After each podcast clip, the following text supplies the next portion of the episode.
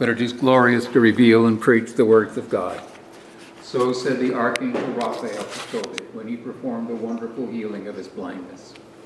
Actually, not to keep the secret of a king is perilous and a terrible risk, but to be silent about the works of God is a great loss for the soul. And I, says St. Sophronius, in writing the life of St. Mary of Egypt, am afraid to hide the works of God by silence remembering the misfortune threatened to the servant who hid his God given talent in the earth. I am bound to pass on the holy account that is written. And let no one think, continues St. Sophronius, that I have had the audacity to write untruth or doubt this great marvel. May I never lie about holy things. If there do happen to be people who, after reading this record, do not believe it, may the Lord have mercy on them, because, reflecting on the weakness of human nature, they consider impossible these wonderful things accomplished by holy people. But now we must begin to tell this most amazing story, which has taken place in our generation. There was a certain elder in one of the monasteries of Palestine, a priest of the holy life and speech, who from childhood had been brought up in her monastic ways and customs. This elder's name was Zosimus. He had been through the whole course of the ascetic life and in everything he adhered to the rule once given to him by his tutors as regards spiritual labors. He had also added a good deal himself whilst laboring to subject his flesh to the will of the Spirit. And he had not failed in his aim. He was so renowned for his spiritual life that many came to him from neighboring monasteries, and some even from afar. While doing all this, he never ceased to study the divine scriptures whether resting, standing, working, or eating food, if the scraps he nibbled could be called food. He incessantly and constantly had a single aim, always to sing of God and to practice the teaching of the divine scriptures. Zosimus used to relate how, as soon as he was taken from his mother's breast, he was handed over to the monastery, where he went through his training as an ascetic till he reached the age of 53. After that, he began to be tormented with the thought that he was perfect in everything and needed no instruction from anyone, saying to himself mentally, Is there a monk on earth who can be of use to me and show me a kind of asceticism that I have not accomplished? Is there a man to be found in the desert who has surpassed me? Thus thought the elder, when suddenly an angel appeared to him and says, Zosimus, valiantly have you been struggled so far as is within you the power of man. Valiantly have you gone through the ascetic course, but there is no man who has attained perfection. Before you lie unknown struggles greater than those you have already accomplished, that you may know how many other ways lead to salvation. Leave your native land like the renowned patriarch Abraham, and go to the monastery by the river Jordan. Zosimus did as he was told. He left the monastery in which he had lived from childhood and went to the river Jordan. At last he reached the community to which God sent him. Having knocked at the door of the monastery, he told the monk who was the porter who he was, and the porter told the abbot.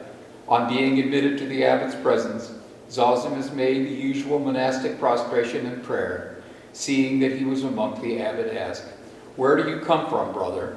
And why have you come to us, poor old men? Zosimus replied, There is no need to speak about where I have come from.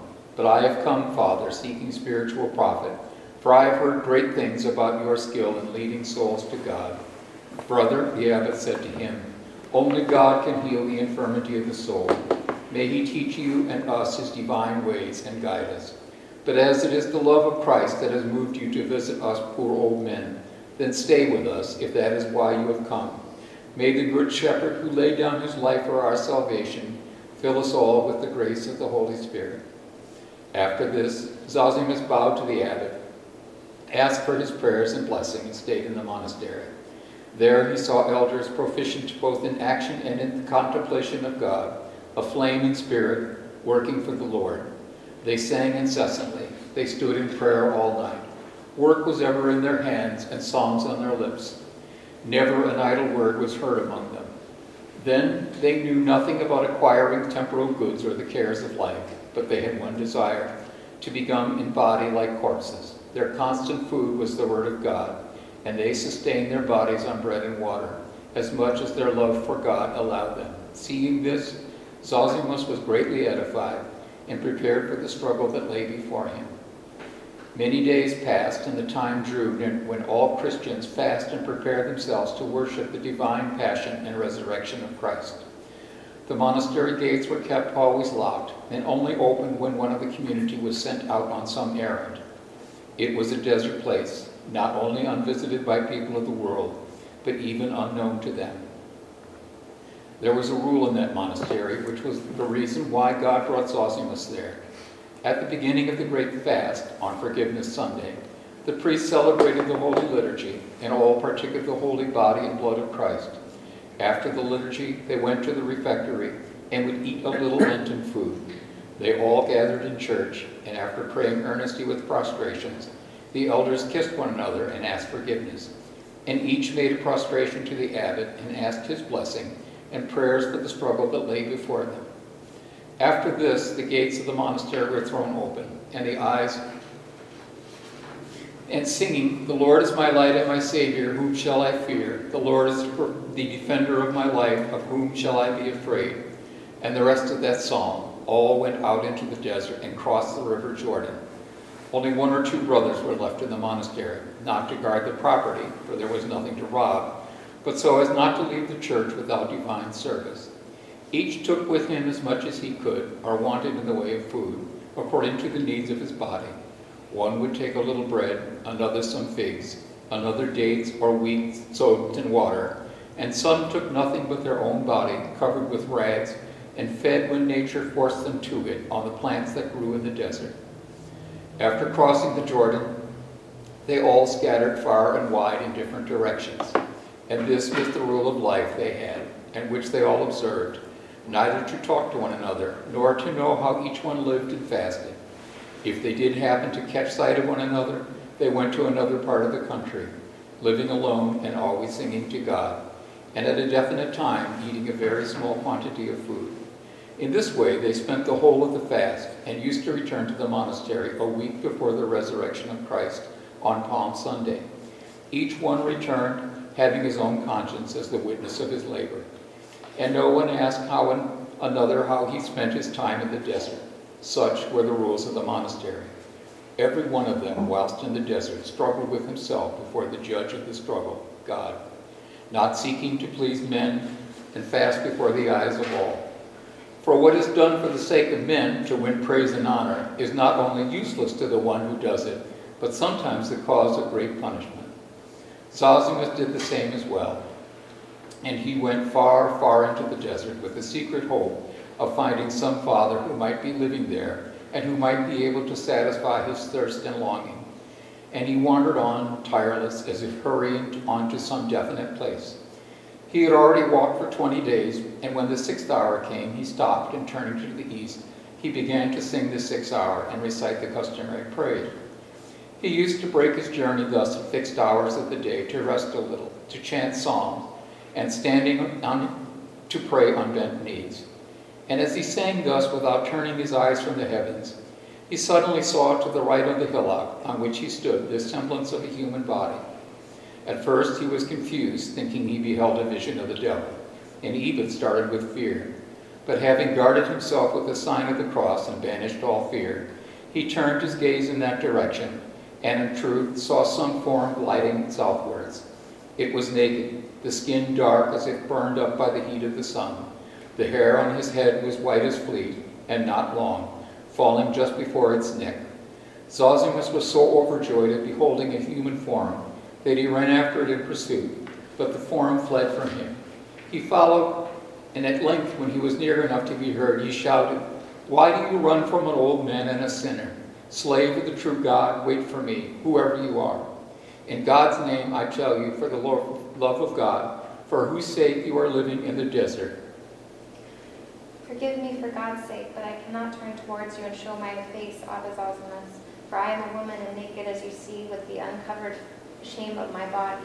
But if you would like to fulfill one wish of a sinful woman, throw me your cloak so that I can cover my body and can turn to you and ask for your blessing. Here terror seized Zosimus, for he heard that she called him by name. But he realized that she could not have done so without knowing anything of him. If she had not had the power of spiritual insight, he at once did as he was asked, he took off his old tattered cloak and threw it to her, turning away as he did so. She picked it up and was able to cover at least a part of her body. Then she turned to Zosimus and said, Why did you wish, Abba Zosimus, to see a sinful woman? What do you wish to hear or learn from me, you who have not shrunk from such great struggles? Zosimus threw himself on the ground and asked for her blessing.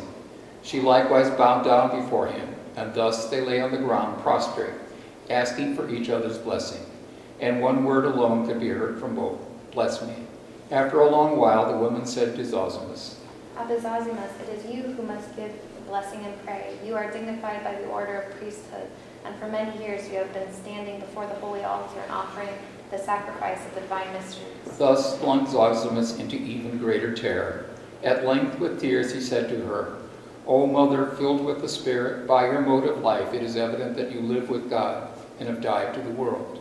The grace granted to you as a parent, for you have called me by name and recognize that I am a priest, though you have never seen me before. Grace is recognized not by one's orders, but by gifts of the Spirit. So give me your blessing for God's sake, for I need your prayers. Then, giving way before the wish of the elder, the woman said, Blessed is God who cares for the salvation of men and their souls. Zosimus answered, Amen. And both rose to their feet. Then the woman asked the elder, Why have you come, man of God, to me who am so sinful? Why do you wish to see a woman naked and devoid of every virtue? Though I know one thing, the grace of the Holy Spirit has brought you to render me a service in time. Tell me, Father, how are the Christian peoples living and the kings? How is the church guided? Zosimus said, By your prayers, mother, Christ has granted lasting peace to all. But fulfill the unworthy petition of an old man and pray for the whole world and for me, who am a sinner, so that my wanderings in the desert may not be fruitless. She answered, You who are a priest, Abba Zosimus, it is you who must pray for me and for all, for this is your calling.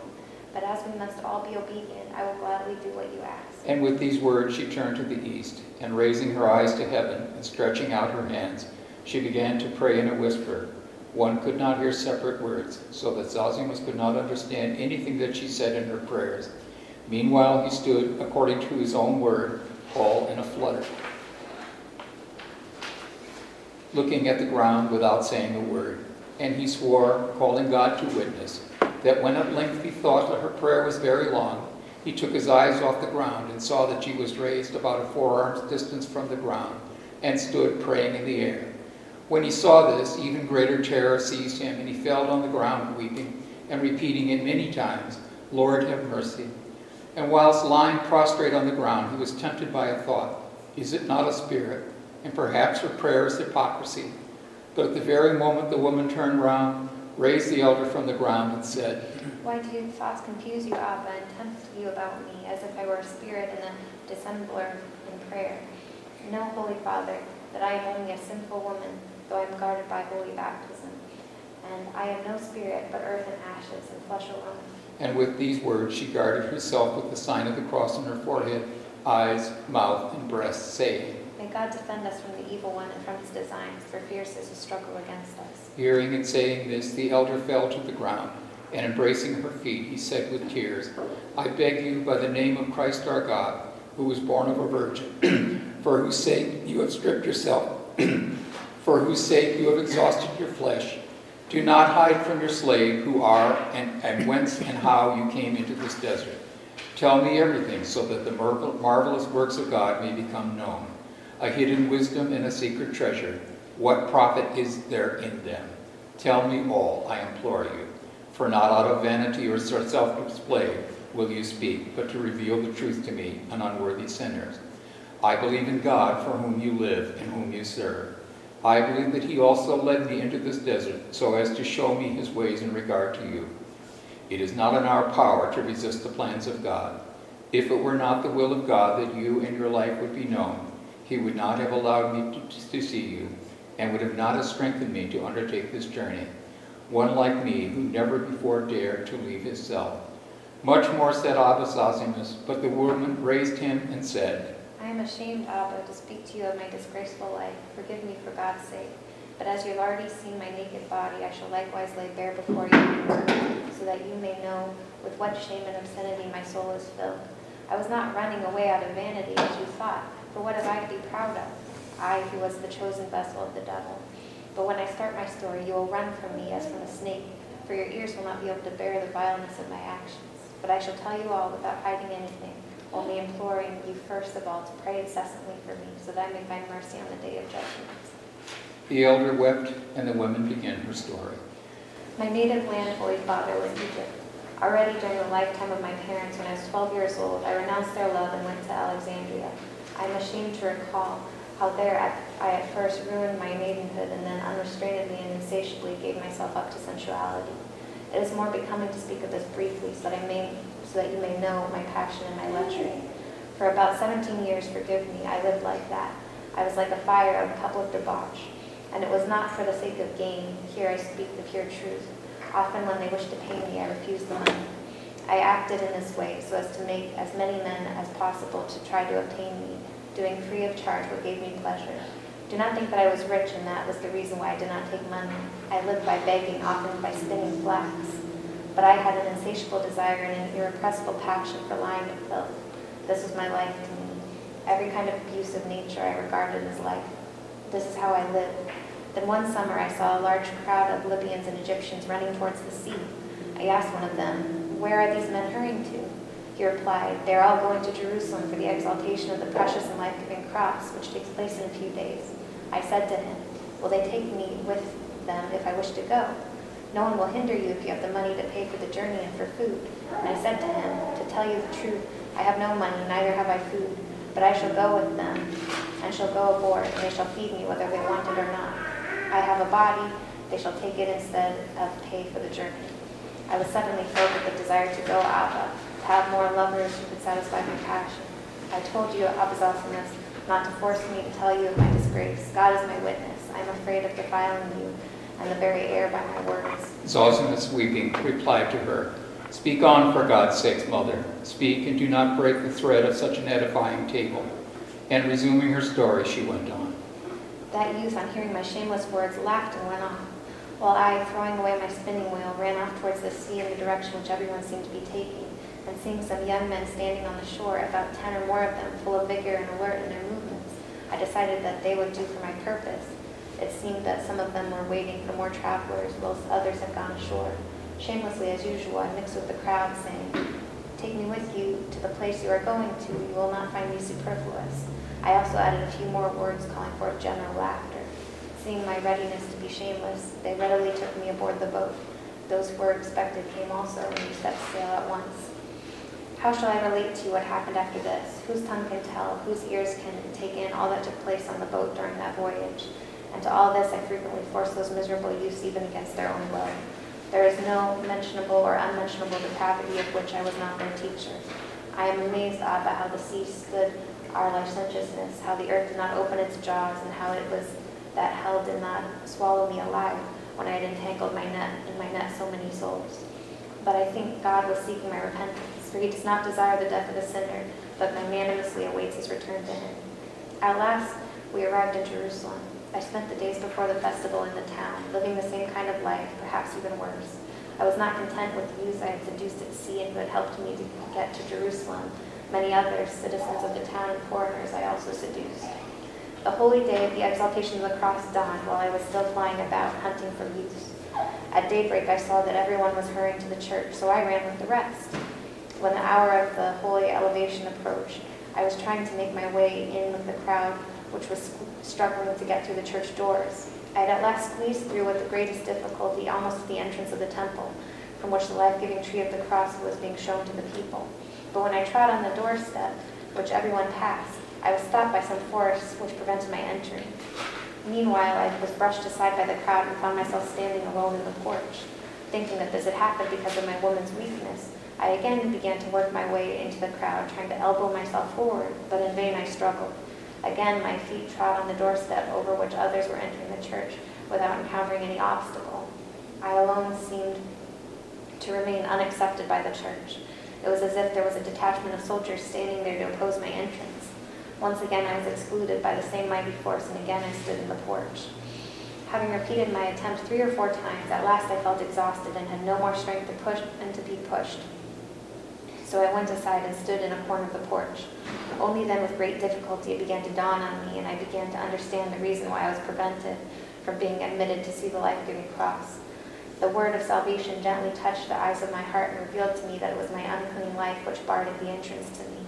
I began to weep and to lament and beat my breast and to sigh from the depths of my heart. And so I stood weeping when I saw above me the icon of the most holy Mother of God.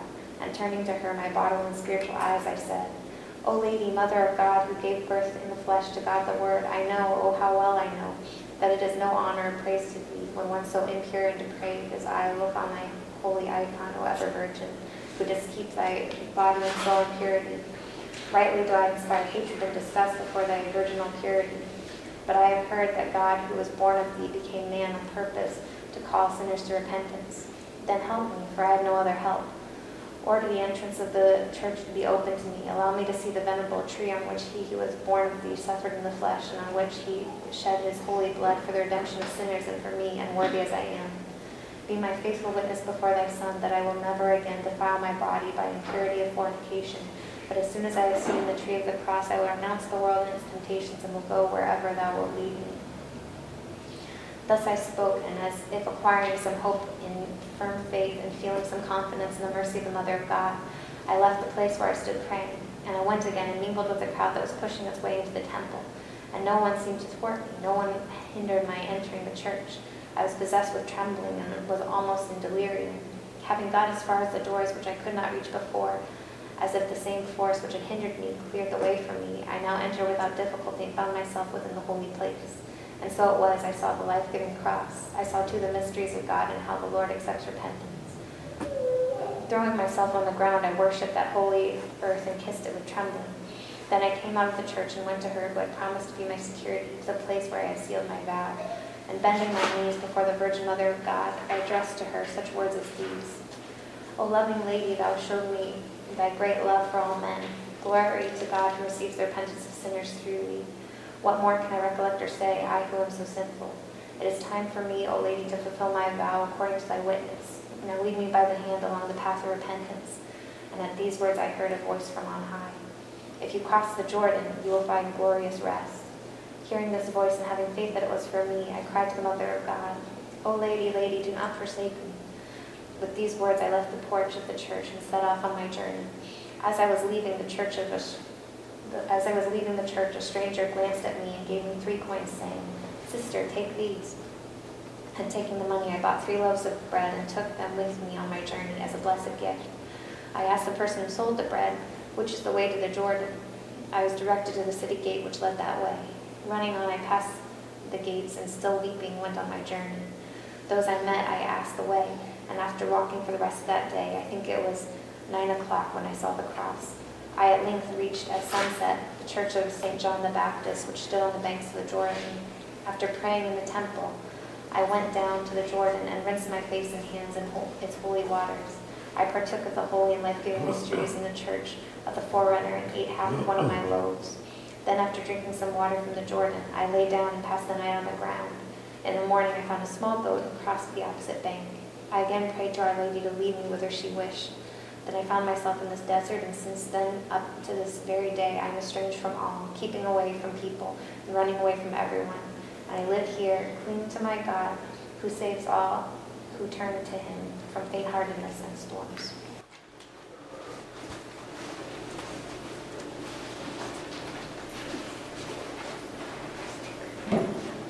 St. Mary Regis. Zosimus asked her, How many years have gone by since you began to live in this desert? She replied, 47 years have gone by already, I think, since I left the holy city. Zosimus asked, But what food do you find? The woman said, I had two and a half loaves when I crossed the Jordan. Soon they dried up and became hard as rock. Eating a little, I gradually finished them after a few years. Zosimus asked, Can it be that without getting ill you have lived so many years thus without suffering in any way from such a complete change? The woman answered, You remind me, Zosimus, of what I dare not speak of. For when I recall all the dangers which I overcame, and all the violent thoughts which confused me, I am again afraid that they will take possession of me. Zosimus said, Do not hide from me anything. Speak to me without concealing anything. And she said to him, Believe me, Abba, 17 years I passed in this desert fighting wild beasts, mad desires and passions. When I was about to partake of food, I used to begin to regret the meat and fish of which I had so much in Egypt. I regretted also not having the wine which I loved so much, for I drank a lot of wine when I lived in the world, while here I have not had even water. I used to burn and succumb with thirst. The mad desire for profligate songs also entered me and confused me greatly, edging me on to sing satanic songs which I had learned once. But when such desires entered me, I struck myself on the breast and reminded myself of the vow which I had made when going into the desert. In my thoughts, I returned to the icon of the Mother of God which had received me, and to her I cried in prayer. I implored her to chase away the thoughts to which my miserable soul was succumbing. After weeping for long and beating my breast, I used to see light at last, which seemed to shine on me from everywhere. And after the violent storm, lasting calm descended. And how can I tell you about the thoughts which urged me on to fornication? How can I express them to you, Abba? A fire was kindled in my miserable heart, which seemed to burn me up completely and to awaken me a thirst for embraces. As soon as this craving came to me, I flung myself on the earth and watered it with my tears, as if I saw before me my witness, who had appeared to me in my disobedience, and who seemed to threaten punishment for the crime. And I did not rise from the ground. Sometimes I lay thus prostrate for a day and a night, until a calm and sweet light descended and enlightened me and chased away the thoughts that possessed me. But always I turned to the eyes of my mind to my protectress, asking her to extend help to one who was sinking fast in the ways of the desert. And I always had her as my helper and acceptor of my repentance. And thus I lived for 17 years amid constant dangers. And since then, even till now, the Mother of God helps me in everything and leads me as if it were by the hand. Zosimus asked, Can it be that you did not need food and clothing? She answered, After finishing the loaves I had, of which I spoke, for 17 years I have fed on herbs and all that can be found in the desert. The clothes I had when I crossed the Jordan became torn and worn out. I suffered greatly from cold and greatly from extreme heat. At times the sun burned me up, and at other times I shivered from the frost, and frequently falling to the ground I lay without breath and without motion. I struggled with many afflictions and with terrible temptations. But from that time till now, the power of God in numerous ways had guarded my sinful soul and my humble body. When I only reflect on the evils from which our Lord has delivered me, I have imperishable food for hope of salvation. I am fed and clothed by the all-powerful word of God, the Lord of all. For it is not by bread alone that man lives, and those who have stripped off the rags of sin have no refuge, hiding themselves in the clefts of the rocks. Hearing that she cited the words of Scripture from Moses and Job, Zosimus asked her, And so you have read the Psalms and other books? She smiled at this and said to the elder, Believe me, I have not seen a human face ever since I crossed the Jordan except yours today. I have not seen a beast or a living being ever since I came into the desert. I never learned from books. I have never even heard anyone who sang or read from them. But the word of God, which is alive and active, by itself teaches a man knowledge. And so this is the end of my tale. But as I asked you in the beginning, so even now I implore you for the sake of the incarnate word of God to pray to the Lord for me who am such a sinner. Thus concluding her tale, she bowed down before him, and with tears the elder exclaimed, Blessed is God who creates the great and wonders, the glorious and marvelous without end. Blessed is God who has shown me how he rewards those who fear him. Truly, O Lord, thou dost not forsake those who seek thee. And the woman, not allowing the elder to bow down before her, said, I beg you, Holy Father, for the sake of Jesus Christ, our God and Savior, tell no one what you have heard until God delivers me from this earth. And now depart in peace, and again next year you shall see me, and I you, if God will preserve us in his great mercy. But for God's sake, do as I ask you. Next year during Lent, do not cross the Jordan as is your custom in the monastery. Zosimus was amazed to hear that she knew that she knew the rules of the monastery and could only say, Glory to God who bestows great gifts on those who love him. She continued, Remain, Abba, in the monastery, and even if you wish to depart, you will not be able to do so. And at sunset of the holy day of the Last Supper, put some of the life-giving body and blood of Christ into a holy vessel worthy to hold such mysteries for me, and bring it. And wait for me on the banks of the Jordan, adjoining the inhabited parts of the land, so that I can come and partake of the life-giving gifts. For since the time I communicated in the temple of the forerunner before crossing the Jordan, even to this day I have not approached the holy mysteries, and I thirst for them with irrepressible love and longing. And therefore I ask you and implore you to grant me my wish Bring me the life-giving mysteries at the very hour when our Lord made his disciples partake of his divine supper. Tell John the abbot of the monastery where you live. Look to yourself and to your brothers, for there is much that needs correction. Only do not say this now, but when God guides you, pray for me. With these words she vanished in the depths of the desert, and Zosimus falling down on his knees and bowing down to the ground on which she had stood, sent up glory to, and thanks to God. And after wandering through the desert, he returned to the monastery on the day all the brothers returned. For the whole year he kept silent, not daring to tell anyone of what he had seen. But he prayed to God to give him another chance of seeing the ascetic's dear face. And when at length the first Sunday of the great fast came, all went on to the desert with the customary prayers and the singing of, the, of psalms. Only Zosimus was held back by illness. He lay in a fever. And then he remembered what the saint had said to him, and even if you wish to depart, you will not be able to do so. Many days passed, and at last recovering from his illness, he remained in the monastery. And when he and when certain certain, certain of the monks returned, and the day of the Last Supper dawned, he did as he had been ordered, and placing some of the most pure body and blood into a small chalice, and putting some figs and dates and lentils soaked in water into a small basket, he departed for the desert, and reached the banks of the Jordan, and sat down to wait for the saint. He waited for a long while, and then began to doubt. Then raising his eyes to heaven, he began to pray. Grant me, O Lord, to behold that which thou hast allowed me to behold once. Do not let me depart in vain, being bearing the burden of my sins. And then another thought struck him. And what if she does come? There is no boat. How will she cross the Jordan to come to me, whom is so unworthy? And as he was pondering thus, he saw the holy woman appear and stand on the other side of the river. Zosimus got up, rejoicing and glorifying and thanking God. And again the thought came to him that she should that she could not cross the Jordan. Then he saw that she made the sign of the cross over the waters of the Jordan, night was a moonlit one, as he related afterward. And then she at once stepped onto the waters and began walking across the surface toward him. And when he wanted to prostrate himself, she cried to him while still walking on the water. What are you doing, Abba? You are a priest and carrying the divine gifts. He obeyed her, and on reaching the shore, she said to the elder. Bless Father, bless me. He answered her trembling, for a state of confusion had overcome him at the sight of the miracle. Truly God did not lie when he promised that when we purify ourselves we shall be like him. Glory to thee, Christ our God, who show me through this thy slave how far away I stand from perfection. Here the woman asked him to say the creed in our Father. He began, she finished the prayer according to the custom of that time, gave him the kiss of peace on the lips. Having, having partaken of the holy mystery, she raised her hands to heaven and sighed with tears in her eyes, exclaiming, Now lettest thou thy servant depart in peace, O Lord, according to thy word, for my eyes have seen thy salvation. Then she said to the elder, Forgive me, Abba, for asking you, but fulfill another wish of mine. Go now to the monastery and let God's grace guide you, and next year come again to the same place where I first met you. Come for God's sake, for you shall see me again, for such is the will of God.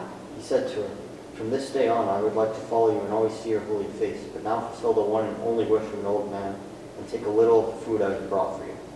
And he showed her the basket, while she just touched the lentils with the tips of her fingers, and taking three grains, said that the Holy Spirit guards the substance of the soul new. Then she said, Pray for God's sake, pray for me, and remember a miserable wretch. touching the saint's feet and asking for her prayers for the church, the kingdom, and himself. He left, he let her depart with tears while he went off sighing and sorrowful, for he could not hope to vanquish the invincible. Meanwhile, she again made the sign of the cross over the Jordan, and stepped on the waters and crossed over it before. And the elder returned, filled with joy and terror, accusing himself of not having asked the saint her name, but he decided to do so next year. And when another year had passed, he went again. He again went into the desert. He reached the same spot, but could see no sign of anyone. So raising his eyes to heaven as before, he prayed, Show me, O Lord, thy pure treasure, which thou hast concealed in the desert. Show me, I pray thee, the angel in the flesh of which the world is not worthy. Then on the opposite bank of the river, her face, his, his face turned toward the rising sun. He saw the, uh, her face turned, turned toward the rising sun. He saw the saint lying dead. Her hands were crossed according to the custom, and her face was turned to the east. Running up, he shed tears over the saint's feet and kissed them, not daring to touch anything else. For a long time he wept. Then reciting the appointed psalms, he said the burial prayers and thought to himself, Must I bury the body of a saint, or will this be contrary to our wishes? And then he saw words traced on the ground by her head. Papa Zosimus, bury on this spot the body of humble Mary. Return to the dust, that which is dust, and pray to the Lord for me, who departed in the month of Phermoton of Egypt, called April by the Romans on the first day, on the very night of our Lord's Passion, after having partaken of the divine mysteries. Reading this, the elder was glad to know the saint's name. He understood, too, that as soon as she had taken, partaken of the divine mysteries on the shore of the Jordan, She was at once transported to the place where she died. The distant, distance which Zosima had taken 21 days to cover, Mary had evidently tra- tra- traversed in an hour and at once surrendered her soul to God. Then Zosimus thought, It is time to do as she wished, but how am I to dig a grave with nothing in my hands? And then he saw nearby a small piece of wood left by some traveler in the desert. Pick- Picking it up, he began to dig the ground. But the earth was hard and dry and did not yield to the efforts of the elder. He grew tired and covered with sweat. He sighed from the depths of his soul, and lifting up his eyes, he saw a big lion standing close to the saint's body and licking her feet. At the sight of the lion, he trembled with fear, especially when he called to mind Mary's word that she had never seen wild beasts in the desert. Regarding himself with the sign of the cross, the thought came to him that the power of the one lying there would protect him and keep him unharmed. Meanwhile, the lion drew nearer to him, expect, expressing affection by every movement. Zosimus said to the lion, The Great One ordered that her body is to be buried, but I am old and have not the strength to dig the grave, for I have no spade and it would take too long to go and get one. So can you carry out the work with your claws, and then we can commit to the earth the mortal temple of the saint. While he was still speaking, the lion with his front paws began to dig a hole deep enough to bury the body. Again the elder washed the feet of the saint with his tears and calling on her to pray for all, covered the body with the earth in the presence of the lion. It was as it had been, naked and uncovered by anything but the tattered cloak which had been given to her by Zosimus, and with which Mary, turning away, had managed to cover part of her body. Then both departed. The lion went off into the depth of the desert like a lamb, while Zosimus returned to the monastery, glorifying and blessing Christ our God. And on reaching the monastery, he told all the brothers about everything, and all marveled on hearing of God's miracle. And with fear and love, they kept the memory of the saint. Abbot John and St. Mary had previously told Zosimus found a number of things wrong in the monastery and got rid of them with God's help. And St. Zosimus died in the same monastery, almost attaining the age of a hundred, and passed to eternal life.